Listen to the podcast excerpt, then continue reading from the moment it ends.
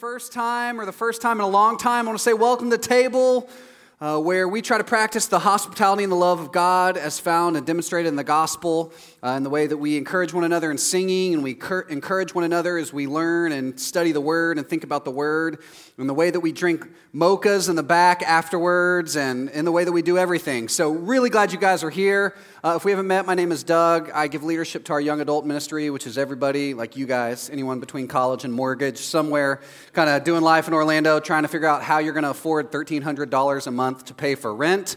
Uh, you know the struggle. The struggle is real. Glad you guys are here. We have been all summer in a series called Storyline. And what we're looking at is the idea that this big story of God somehow meets the story of where we are.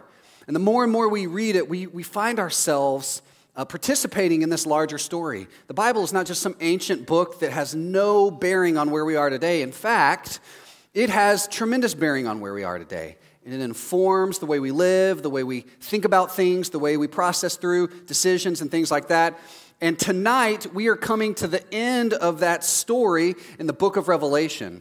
And I don't know about you guys, but um, I remember I became a Christian when I was 16 and I was reading through the book of Revelation for the first time, and it freaked me out, man.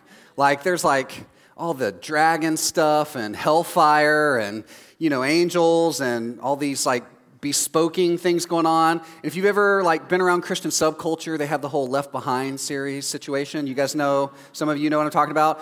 Like I just thought when I read through Revelation, I was going to read about Kirk Cameron at some point. Like I just didn't know that seemed to be the deal, and I just man, it freaked me out. Uh, and so maybe you're like me that uh, if you've ever read Revelation before, you're like, this is so weird. Like, what in the world's going on?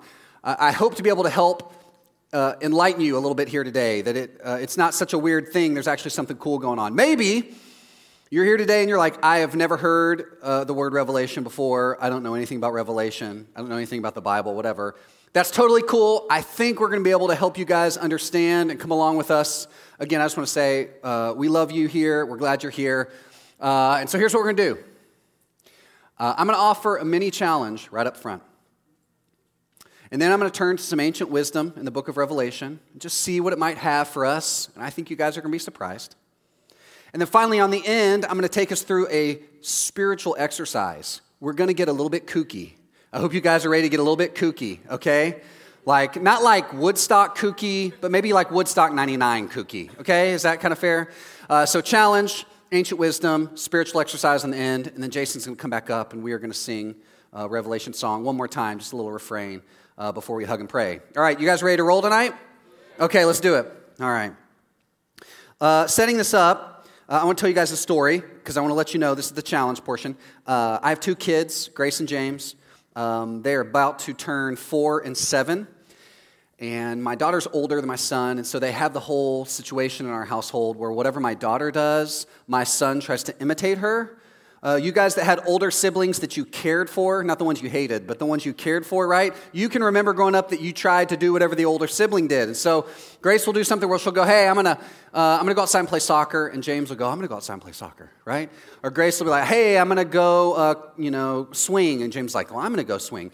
And it's been this really cool thing over their experience where Grace will go, hey, James, come on, let's go outside. And she'll go, and then I'll hear him like a little meathead uh, that he is, oh, come running through, and he'll follow his sister outside. Well, this has been really cool. Grace does something, James follows. Grace says, come on, James follows. Well, just recently here, uh, James has done something a little bit different, and it's heartwarming. Grace will say, Hey, James, let's go outside and play soccer.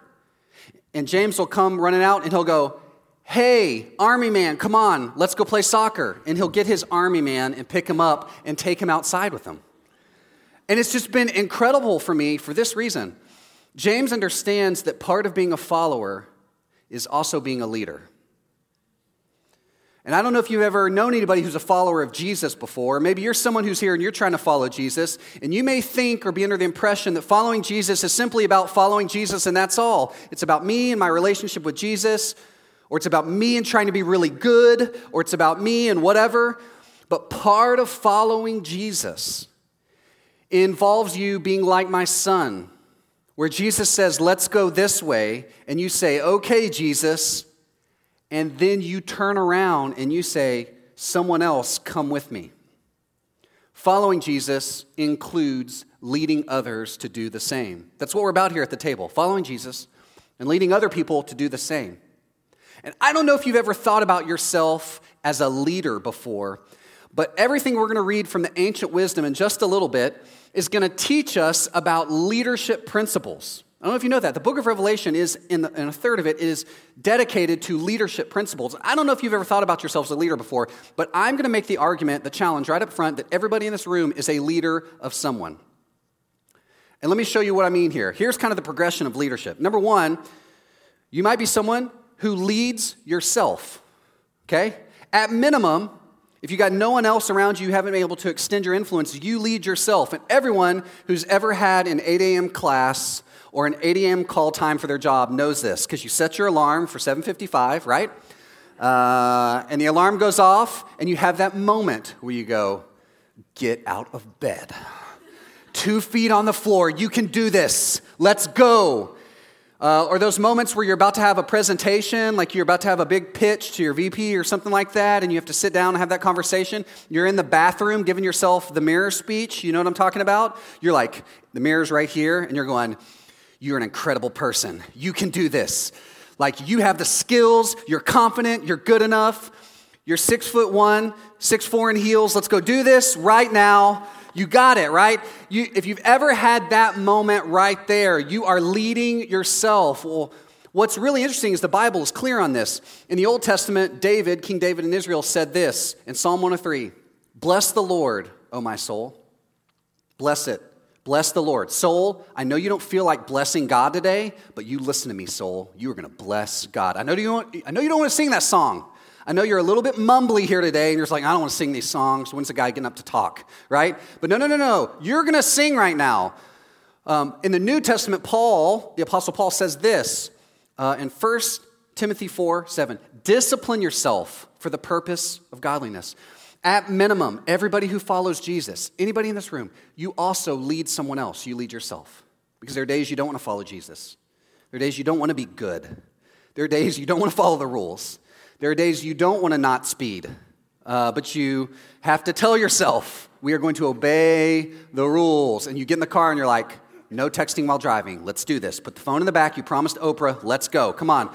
We're doing this, right? So, at minimum, you lead yourself. Some of you are going to be leading a family one day. Maybe you're already leading a family, maybe you're married, maybe you're one of our couples who are here today, and you as a husband or you as a wife, you are participating in leadership in the family. Uh, there are days where you and your mate don't want to eat well. You're like, you know what, what if we just eat nachos all weekend? And one of you has to have the, the, the voice of reason that goes, mm, can we throw just maybe a salad in there just to kind of mix things up? I don't know, right? So it, it, when you get into a relationship, especially a serious relationship, you realize that you are leading in a family. When kids come along, there's a whole new level of leadership. Some of you uh, are leading a group. Maybe you're with us and you have this group that you lead. You're a life group leader, you're a discipleship group leader, right? So you've got a group of three or four people. You're facilitating a life group. In fact, if you're not in a life group here today, we're starting new life groups in that room right afterwards. So if you're like, what is a group? I've never heard of this before. We got this great thing coming for you right after this. Some of you are leading a group and you know what it's like. Others are leading teams here. You're leading in the host teams. You're leading at the, the cafe. You're leading on the front porch. You're, you're leading in some sort of team manner. Maybe at work, you're leading a project team where you're doing something, right? The next layer up from that is leading a ministry. Uh, here, that means you are leading like a young adult ministry, or you're leading a student ministry, you're leading a kids ministry, you're leading a choir ministry, you're leading a legacy adult ministry. The next level up from that is to lead a campus. In other words, you're part of a team and you're leading that team to go plant a church somewhere. We just did this on the west side of town. We planted a new campus, and Christian, who's right over here, is helping lead that team over on the west side of town. Uh, there's, a, there's a church uh, in Montreal, Canada, that we're going to go visit soon. And if you want to go with us, I'm going to just, this is a shameless plug. I'm letting you guys know this. There's a link on the screen that's coming right now. If you want to sign up to go with us to help support some people who are leading a campus in Montreal, Canada, that's right, French speaking Canada. Uh, you can sign up for that. There are people who do that. We are big fans of church planting here and campus planting here. And so if that's something that gets your boat going, great. You may be leading that someday. Or you may be leading a network of campuses, a network of churches. And this is what the Bible calls an apostle. Have You ever see anybody who's like, I'm the apostle? That's someone who leads a whole network of churches, churches of small groups and teams and families and singles who are leading at minimum someone. If you're someone who wants to follow Jesus here today, this is the big idea. This is a challenge up front. It's going to require you leading someone else, at minimum yourself. And so, John, as he's writing Revelation, knows this. And so, he wants to spend a little bit of time talking about leadership right up front. And so, we're going to start in verse 12, and we're going to look at Revelation 2, uh, starting in verse 12. He's writing to this church called the Church at Pergamum. And he writes this And to the angel of the church in Pergamum, write the words of him who has the sharp two edged sword. No, uh, I know where you dwell, where Satan's throne is. Yet you hold fast to my name, and you did not deny my faith, even in the days of Antipas, my faithful witness, who was killed among you, where Satan dwells.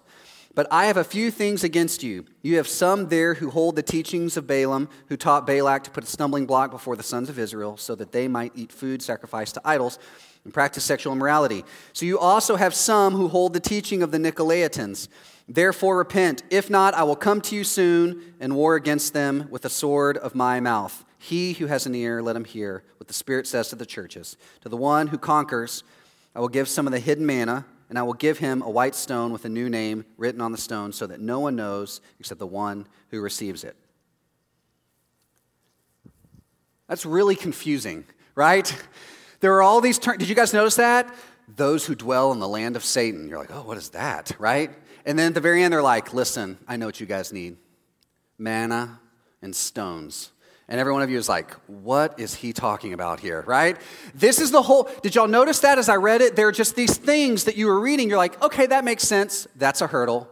Okay, it's like driving through a Publix parking lot. You guys know what I'm talking about? You're like, this is gonna be fun, but boom, ugh. Why they put speed bumps here and crosswalks? Ugh, right? This is what it's like reading through Revelation for a lot of us who are today. And part of the reason that, that it's this way is because of the way Revelation is set up. Revelation is a letter that the Apostle John wrote to the churches, predominantly in Europe, modern day Europe, Turkey, Greece. And he's writing in a time of intense persecution. And there just seems like there's the government and the people in charge are trying to crack down on Christians in the area. And so John has to use very cryptic language to hide some of the meaning from the government who's oppressing Christians. Now, let me see if I can give you an example of this. You guys remember 10 years ago when the word things or the letter things became really popular in text messages or in chats? uh, LOL, right? Uh, LMFBO. Oh, no, I said the F. I shouldn't say that, right? I'm sorry, Jesus, for saying F. Um, right? Uh, rolling on the floor, laughing, R O T, on the floor, LOL, right? Right, you remember all these things? Do you remember when you first started doing that? How many of you 10 years ago were old enough to text and you were doing this? Show of hands. Yes, Christians. I know who you are. Uh, right, but this is the reason why you started using that language because you wanted to hide it from your dorky parents. Do you remember this? You could send stuff in chats, and that way you had cover if your parents suddenly walked by and they're like, Who are you talking to? And you're like, Nobody, a girl named Becky. What are you writing to Becky? Nothing, right? And they're like, I don't believe that. And then your parents got on there and they scrolled down, they're like, LOL, what is that? And you're like, I don't know. I was just hitting the keyboard, right? Suddenly my voice changed in that whole uh, scenario right there, right? I went through puberty, sorry. Uh, right? But you're hiding all of the meaning there by using these terms. Or some of you today, let's skip ahead. Y'all send emojis out. How many of you are like emoji and GIF champions in your text exchanges? Yeah, okay, right? Haley Felder, the meme queen over here, super good at that right? I have whole text exchanges with my life group, and we're all like old, boring suburban parents. And our entire text exchange is just animated GIFs going back and forth. That's it. It's just Madea over and over and over again, just like doing something crazy and hilarious. And we all implicitly understand it. And we can send really like inappropriate stuff through GIFs. And if my kid sees it, I'm in the reverse position now. If my kid sees it, she's like, What's going on there? I'm like, Nothing. It's just a dinosaur that has no meaning. Just move along here, Grace. You don't need to see this. But those symbols hide the true meaning. And that's what John's doing here. He is trying to write something that's coded so that if the government tries to look at it, they're like, Christians are weird. They're in a cult. I don't need to just move along here. I don't need to look at things. So I want to just spend a few minutes decoding some things here, and I want to give you a re rendering of this text to see if it, if it makes more sense. All right? You with me? Stay with me here. Stay with me, table. Okay, so here's a couple of the phrases that seem to stand out that don't really make sense. They may be on your screen here. Number one, the first one's this whole Satan's throne business. You dwell where Satan dwells. And um, Satan's throne is referring to like this pluralistic society uh, that exists at that time. Um, where this church, Pergamum, was, was uh, an incredibly pluralistic, multi religious town. Lots of temples. Uh, anything that could be worshiped, it was okay to worship, be worshiped. Uh, any kind of sexuality that wants to be practiced could be practiced, except for Christianity. Anything that wanted to be worshiped could be worshiped, except for Christianity. Right? So um, you could believe in anything except Jesus. That's the kind of town it is. And so you can imagine it's a very hostile place for people who are Christians to walk into. So let me just give you kind of an example of this. Um, some of you, I'm looking around here, you went to the school in Gainesville, okay? Um, go Gators, right? I'm looking at Summer. I'm looking at uh, old Zach over there. We got some people who like to do this thing right here. We, we have this Summer, Zach. We got this going on, okay? Some of you like to do this. I want you to imagine you went to school in Gainesville, but then, like our friend Kelly, you got into grad school in Tallahassee. And now it's game day. And you're in your apartment and you're like, ooh, oh man, I'm putting on the blue and the orange. Here we go. And you step outside that door, door shuts. It's too late now. And you walk around, and everyone is in like the maroon and the gold. What is it? Garnet and gold? Okay, sorry, Garrett is here somewhere going, geez, Doug, what's going on? You're at the Garnet Gold. You've got the blue and the orange on, and you're walking around Tallahassee. Everybody in Tallahassee is hissing at you, uh, and they're doing the like Tallahassee, oh, oh thing. Just everywhere you go, you're hearing this. You can imagine every eyeball is on you. Can you imagine the type of judgment that you would face in Tallahassee on game day if you were wearing blue and orange, right? Kelly, you experience this uh, on game day? Right, okay. A loyal gator in Tallahassee, right. Experience this all the time. This is not um, that different from what it was like to be a Christian, but much more extreme on a spiritual level. When you wore a cross on your necklace uh, in Pergamum at this time, everybody looked at you like you were this evil, crazy person. You can imagine how it must feel to be a Christian at that time period. It's going to feel like you are in Satan's city. And so John knows this and right up front is saying, Hey, I know you guys dwell in Satan's city. Um, and he's using that language accordingly. Okay, the next thing is this, is he talks about the teaching of Balaam and the Nicolaitans and all this. So let me just summarize this real quickly. Uh, Balaam was this Old Testament prophet. Now, he wasn't a Christian prophet. He was like a free agent prophet, okay? So uh, it's free agent season. He had no team. He's just like, I'm for hire. Anyone can hire me. Uh, and this, team, this king named Balak hires him so that he will go and pr- uh, pronounce a curse on Israel. They're in this war. Uh, and so he's like, hey, go pronounce a curse. So Balaam tries to go do this. And he tries a couple times. He can't get it. And for some supernatural reasons, he can't speak a curse on this town. And so he comes back to the king. He says, Balak, listen, that's not going to work. Let me give you a new approach. Uh, in Moab, this, this country you're a part of, there's a lot of beautiful women, okay? Uh, all the single ladies, right? Put your hands up, no rings on it, right? And uh, he's like, here's my thing. There are a lot of bachelors uh, living in Israel. Why don't you take all these beautiful Moabite ladies, put them on a party bus, send them down to Israel, make sure they got that one, like, like uh, club dress that they like to put on and those heels that are popping. You know what I'm talking about?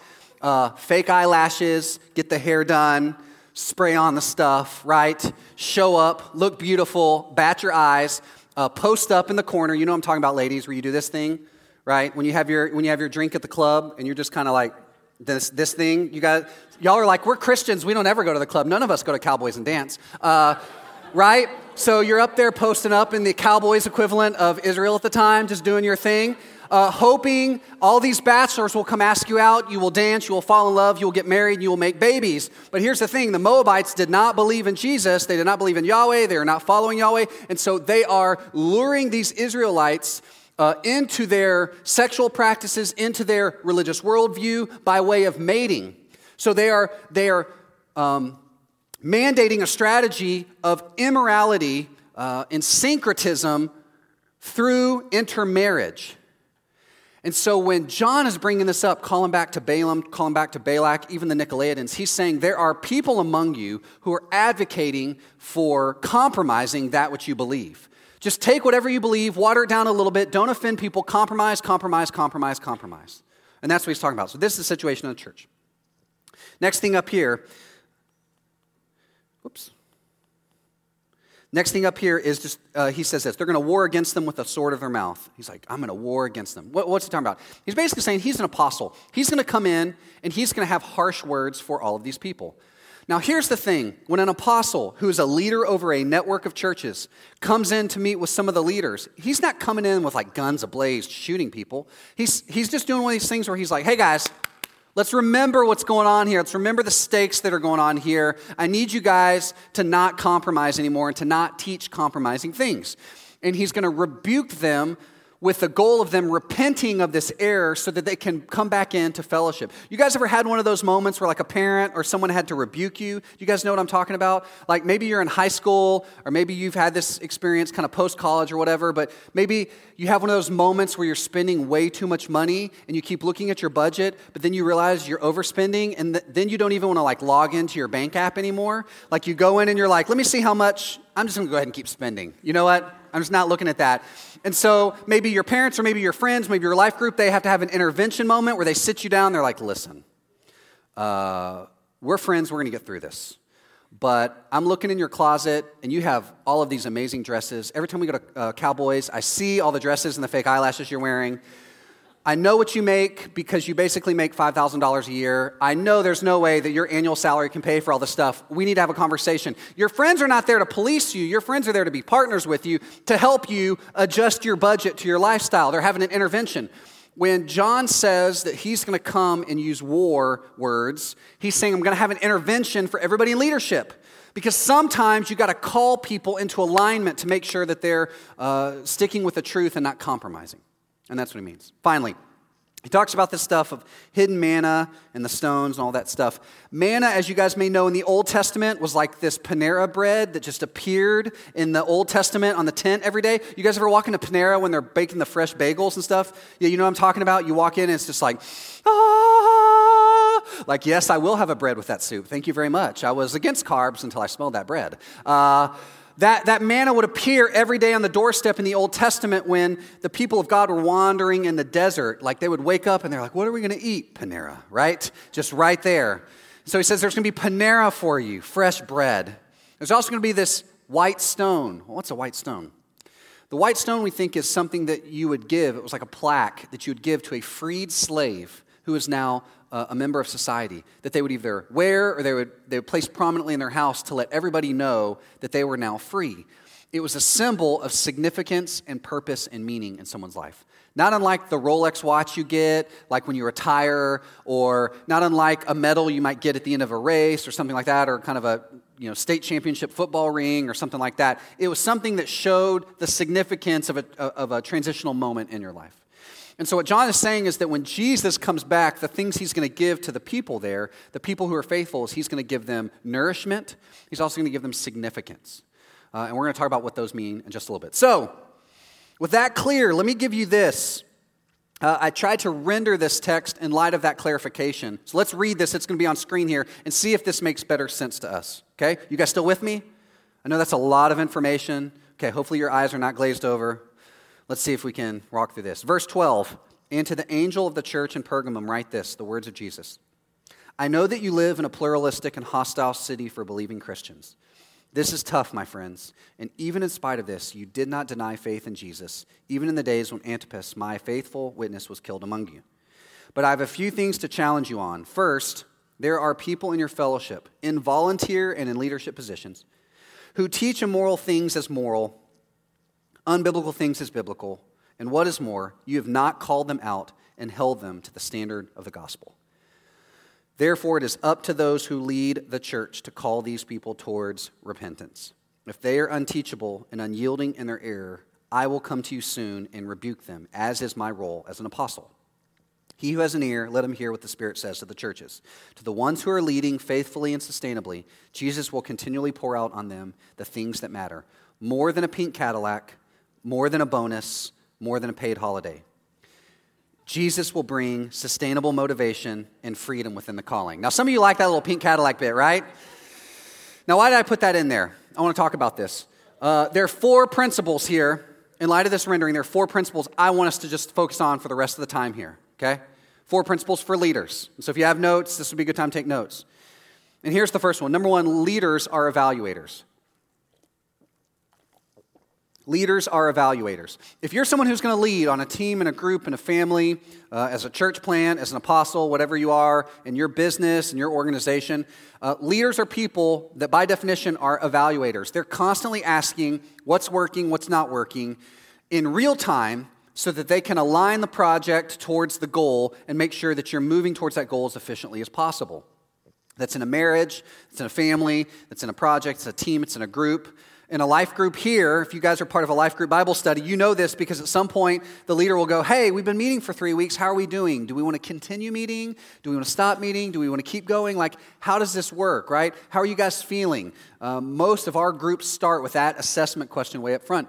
Leaders are evaluators. They're just by nature the kind of people who are stopping and asking, Let's review what's going on. This is what John does here. When he comes in, he says, Hey, you guys are doing really good, but I have some things I want to challenge you on. He is bringing them in these uh, verses here an evaluation, and he's modeling good leadership for us.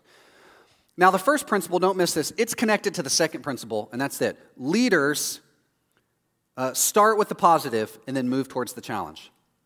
You guys know this. Anytime you're evaluating, you start with the positive and you move towards the challenge right? So some of you are dating, and you guys know this to be true. You go on the first date, right? Coffee.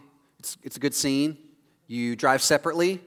Both of you pay separately. There's no kissing, right? You leave separately. Second date's probably a separate situation. Third date, maybe you ride together in a car because you've built trust. Fourth date, you maybe go to a sit down joint because like there's a little more trust and he's ready to break out the wallet. Uh, you know, maybe fifth date's like a white tablecloth situation, not too nice. Okay, we don't want to get ahead of ourselves. Sixth date, you're going to one of the parks, right? That's typically how this works. Uh, seventh date, you're like road trip, right? We're going to go to the springs, something like that, right? We're going to go see something cool. Uh, you're on eighth date. You've never talked about what you're doing. You just kind of are, have agreed to keep shuffling to these events together. And the girl is on this exchange with all of her friends okay? And it's just GIFs going back and forth. And like that one emoji that does this, right? He, he's on eight dates. Have y'all kissed? No. Hey, what's going on here? Well, we're Christians. Oh, right? Uh, like, he's paying for things? Yes, okay, but y'all haven't, well, like, where are you at? I don't know. I don't know how he feels about me, but he keeps asking me on dates. I don't know. The guys have a whole nother exchange, and that exchange is also just GIFs, but it's just GIFs of LeBron dunking on people. And that doesn't mean anything sexual. It's just they like LeBron and think he's good at basketball. And the only time they talk about the dates, you're like, hey, you going out with that girl again? Yeah, cool. Are you going to be back in time to watch the playoffs? Oh, for sure. Okay, cool. That's all guys are thinking, right? But you have that one magical moment where y'all sit down on the eighth date and you look across the table and you go, hey, so what are we here? What are we doing here? And you are DTRing. Do y'all know what this is? Defining the relationship. You are evaluating for the first time and you're starting the leadership process in that dating relationship. Hey, this is date number eight. What are you thinking? What's going well, right? And you start there. Hey, what's going well? Well, this is going well, and this is going well, and this is going well. What's going poorly? Well, um, I think we should define what we are. Are we dating? Are we boyfriend, girlfriend? How's this working? I don't want to date anybody else. You don't want to date anybody else? Cool, we should be exclusive. Okay, well, let's set up some physical boundaries. What are we thinking? Okay, yeah, I can live with that, right? You're just, you're kind of setting that up. It would be really bad if on that eighth date you came in and you're like, hey, let's evaluate things. Here's where you suck. Um, like, I'm not sure what's going on with that hair, and, uh, you know, that one dress you wore to Cowboys last week was maybe a little too immodest because all the guys were looking at you. And, uh, yeah, right? If you led with, can you, ladies, if a guy sat down and said, hey, I want to define the relationship, and you secretly send that last text message off to all your girlfriends, we're doing it finally, we're going to talk about this. And then the guy leads with a negative, you would be like, I'm out, can someone come pick me up, please? Uh, I have to go to the bathroom, right? You go off to the bathroom, wait for your girlfriend to show up, right? Get out. Maybe you, they, she didn't get there quick enough, so you call Uber or Lyft, and you're just like out of there, right? So if you're having the DTR, much like with everything else in life, in your family, in your team, everything, you, uh, you, you get to a point where you evaluate. Evaluations are healthy, and you lead with a positive. John says this I know this about you guys. You guys are faithful to Jesus, living in a really hard land. That is tremendous. It's to be celebrated. But I have this one concern that I want to challenge you on. You start with a positive, but you also address all of the challenges that are going on. Talking about the challenges, especially in light of the positives, is so healthy because it gets everything out onto the table, and now you have a framework for dealing with it. You guys have all been in those dating relationships, right? Where you never talk about anything wrong. You're like, how's everything going? Great. How's everything going with you? Great. Okay, cool. You want to go to the movies? Sure. You want to go to the movies? Sure. And you go to the movies, neither one of you wants to see the movie. Like you hate it. Uh, it's one of the live action animation, reanimations, reconfiguring of something, and you're just like, I don't like this, right? But you both are so afraid to say something negative, you're like, cool, cool, cool, yeah, that's great, cool, cool, cool, cool, cool, cool. You're like Isaac, cool, cool, cool, cool, cool, cool, cool, right? Yeah. And it's miserable. You get to this point where it, it's just like a cold war, like you're never talking. The same is true in anything that you lead. You have to be able to talk about not only the positives, but you've got to be able to talk about the challenges as well. And this is what John does I have this thing against you. And if you don't correct it, I'm going to come in and I'm going to rebuke you guys and stage an intervention so we can deal with it. So, leaders always incur, or always evaluating, they start with positive and then move towards the challenge. Number three, leaders know that teachability is the only shortcut. Teachability is the only shortcut. In life, teachability is the only shortcut. You want to get between here and there? You're like, what's the shortcut to get there? Teachability. Be teachable. Uh, Blessed are the flexible, for they will not get bent out of shape. You ever heard that before? It's one of like John Maxwell's new laws, new Ten Commandments, kind of new things. Uh, flexibility is so key in any job, in any team, in any role. You've got to be flexible. Flexible people are teachable people. They're the people who go, hey, I can learn this, and I can learn this, and I can try this, and I can do this. Uh, when John is writing this, he says to the, the church here, he says, the problem with most of the teachers, the teachers, the Nicolaitans, the, um, the problem with um, uh, the, the, uh, the, the people who are like Balaam and Balak, the problem is not that they're teaching bad things. All of us are going to teach bad things from time to time. You guys are leaders in different ways. Life group leaders are going to have a bad night. Um, uh, in your team, in your organization, you're going to have a bad day where you don't lead really well. Uh, in your family, in your, in your you know, romantic relationship, you're going to have bad nights. Everyone has bad nights. Everybody has bad stretches. That's okay. The problem is not having a bad stretch of leadership. The problem is being unteachable and unflexible in yielding to wisdom. When someone sits you down and they have a, they lead with a positive and they give you a challenge and you just do this thing you're like, uh-uh, I'm not listening to you. You don't know anything. I'm the leader of this team. Who are you to talk to me about this, right? That goes poorly. The unteachable people will be the un- unemployed people very quickly, okay? This is true. And in dating relationships, if you're unteachable, you will be undateable very quickly, right? Uh, and in marriages, if you're unteachable, you will be divorced really quickly. It's true. Look, some of you are like, I can't believe you talk about that. And I'm not making fun of you here, but hey, can we just be honest here? Teachability is like this elixir in life. And if you can just listen to truth, no matter how it comes to you, God is going to get you where you need to go. Because teachability is the posture of someone who is following and also leading. I know that Jesus is my standard and I'm going to follow him. And if he tells me to zig, I'm going to zig. If he tells me to zag, I'm going to zag. And if he has to speak through my wife to tell me that, I'm going to do that. And if he has to speak through my employees to tell me that, I'm going to do that. If he has to speak through my life group to tell me that, I'm going to do that. If he has to speak through an apostle to tell me that, I'm going to do that. Because ultimately, want to be on the side of truth. I don't want to be over here as just some jerk who's like, I know the right way. Because at the end of the day, we're all fallen and all broken. None of us knows the right way, right? We are doing the best we can. But the thing that takes you from doing the best you can to the better you can is teachability. And so, if you want to be someone who gets where God's going, if you want to be a leader, you've got to practice teachability. Number four, leaders need Jesus to sustain them Leaders need Jesus to sustain them and motivate them. The thing that Jesus says he's going to bring to this church is sustainability and motivation. When you wake up tomorrow morning, the thing that's going to get you out of bed at 7:55 when you've got to be at work at 8 is not, "Oh man, I'm going to get that paycheck." Because we all know we get the raise or we get the bonus or we get the whatever. It's really nice for like the first week. And then the second week, you're like, oh, they gave me more responsibility. Crud. Oh, I hate people. Ugh, right? You just have that. You just, oh my god. Okay, cool. You're going to pay me six figures. That's awesome. How many hours a week am I going to work? A million? Ooh. This is a problem. There's only 168 hours in the week. How many do you want me to work? 170? Wow, right? Everyone knows the paycheck's not going to motivate leaders. In a, in a relationship, and I'll just tell you guys this sex is not going to motivate you all the time. Uh, sex is not sustainable, right? Uh, there comes a point in a relationship, in any marriage, in anything, where the dude gets fat, right? Uh, you guys all got the new Face app, right? We're all looking at it, seeing how old we are. That happens quickly, y'all. Let me just tell you, right? You get ugly. My wife has stayed beautiful all this time. I've gotten ugly. And at some point, I got fat. And when I take off my shirt and I go to the pool, someone's yelling out, There's a whale getting in, right? Uh, at some point, you get ugly, and the sexuality of it all, it's not going to keep you going um, in, your, in your job, in your group. Just being in a house and having a group all the time is not going to sustain you. At some point, you're like, Man, these people kind of get on my nerves, right? Leading a team, leading anything, it's not sustainable to go after the high things. But let me tell you what is sustainable motivation and encouragement. And what Jesus says he's going to bring to people is motivation and encouragement for sustainability. He's going to give us manna, the thing we need that's going to satisfy our souls, the motivation to get out of bed, the sense of calling and purpose that's going to be there. And he's going to give us the energy from that to sustain us. He's going to give us significance and meaning in the jobs that we do. In our teams that we lead, he's going to give us meaning and purpose.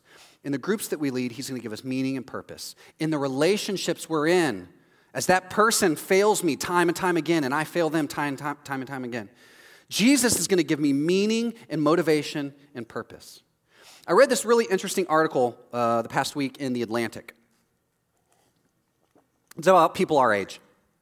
The person, the average person who graduates from college now has $40,000 of student loan debt or more, okay? Some of you are looking at me right now like, I have maltuition. I know what you're talking about. I've got that. $40,000 of student loan debt, that's like $400 a month right out of the bat. Six months after you graduate, you're paying the student loan company before you default, right? and then you're like, please, can you just forgive me? Please. Um, can we elect Bernie Sanders, please, and just forgive all this? Elizabeth Warren, come through, right? We're all, we've all been there. We all have the student loan debt. We know this. Most of us have student loan debt, $40,000. And the average income in Orlando is $18,000 a year. See, you guys can do math. I can hear this. Y'all are like, oh, that doesn't work, right? Nationally, it's true. Over and over again, people our age, they're finding they will stay in jobs making 18, 19, 20, $21,000 a year for a decade, carrying $40,000 of student loan debt. So this person writing the article was like, I'm, I'm curious why people were doing this. Why are you not getting a six-figure job? Why are you not moving to a town where you can make more? Why are you not taking the promotion? Why are you not switching fields? Like, what's going on? And you know what the number one reason that people our age stay in low paying jobs, especially when carrying student loan debt? Meaning. Um, they say, I know I could go work a desk job somewhere and I could make more money, but it would not give me as much meaning and purpose and fulfillment because I'm just getting a paycheck. I would rather stay in debt doing a job that I love and that gives me purpose than go make six figures somewhere and pay off my debt and be miserable and dying inside of my soul. And all of you here know somebody who's like that way, or you're someone who's like, that's me. And the reason behind that is because the thing that leaders need most is not a paycheck or more sex or the next big high or the thing, the thing we all need is motivation and purpose. And Jesus says to everybody listen, if you will lead and evaluate and lead with a positive and then bring up a challenge, and if you will practice teachability in your teams and your groups and your life and your relationships, the thing I'm going to bring, the thing only I can bring, is going to be motivation and purpose. And I will sustain you for all of your leadership life. So, here's the question I want to ask everybody in this room. Number one, where do you think that God might be calling you to practice leadership in the next few months? Maybe you're someone who's never thought of yourself as a leader before, and the thing God might be stirring in you is hey, I might need to give some attention towards leading myself. I am way too passive in my life. I am the passenger driver in the story of my life. Okay? It's not like God is in the driver's seat, right? I'm not one of those things. It's, I'm a supporting character in the story of my life, and I might need to take a little bit more uh, activity over my life. I need to start leading myself a little bit better. Maybe you're someone who is just entering into a relationship and you're realizing, I need to lead in a couple uh, kind of situation, a kind of way. Like, I need to lead in a family. Maybe I need to lead my boyfriend, girlfriend a little better. Maybe I need to step from being girlfriend, boyfriend to being engaged. Maybe we're engaged, it's time to be married. Maybe we're married, it's time to be better married, right? Maybe it's time to have kids. Just kidding, it's not time to have kids. Too soon, Doug, too soon, right? But maybe some of you need to step into some leadership in your relationships. Maybe some of you need to step into leadership in a group or in a team. Maybe you've been coming to the table for a while and you're like, the next step for me is to be in a group.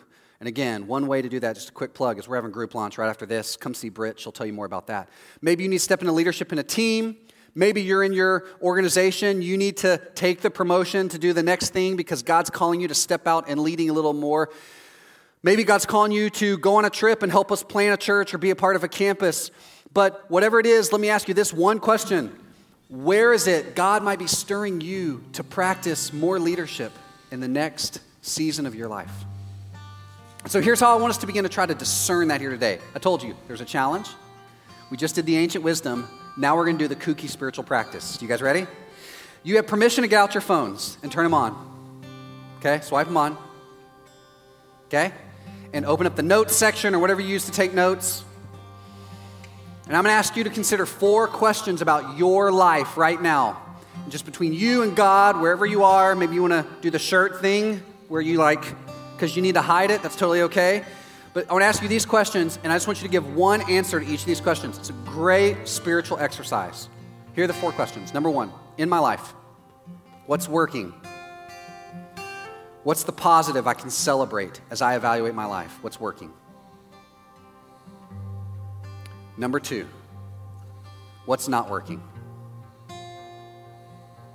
What's not working in my life? What's broken? What do I need to address? Number three, what's missing? What in my life seem, where does it seem like there's an absence in my life of something? And number four, what's confused? What am I just confused about? What would I love clarity on? I want to give you guys two minutes to answer those four questions just with quick bullet points. What's working? What's not working? What's missing? What's confused? Alec, are you able to put all four on the screen? Could you do that real quick? He's going to do that. Two minutes. I'm going to set a timer. Here we go. Hey Siri, set a timer for two minutes.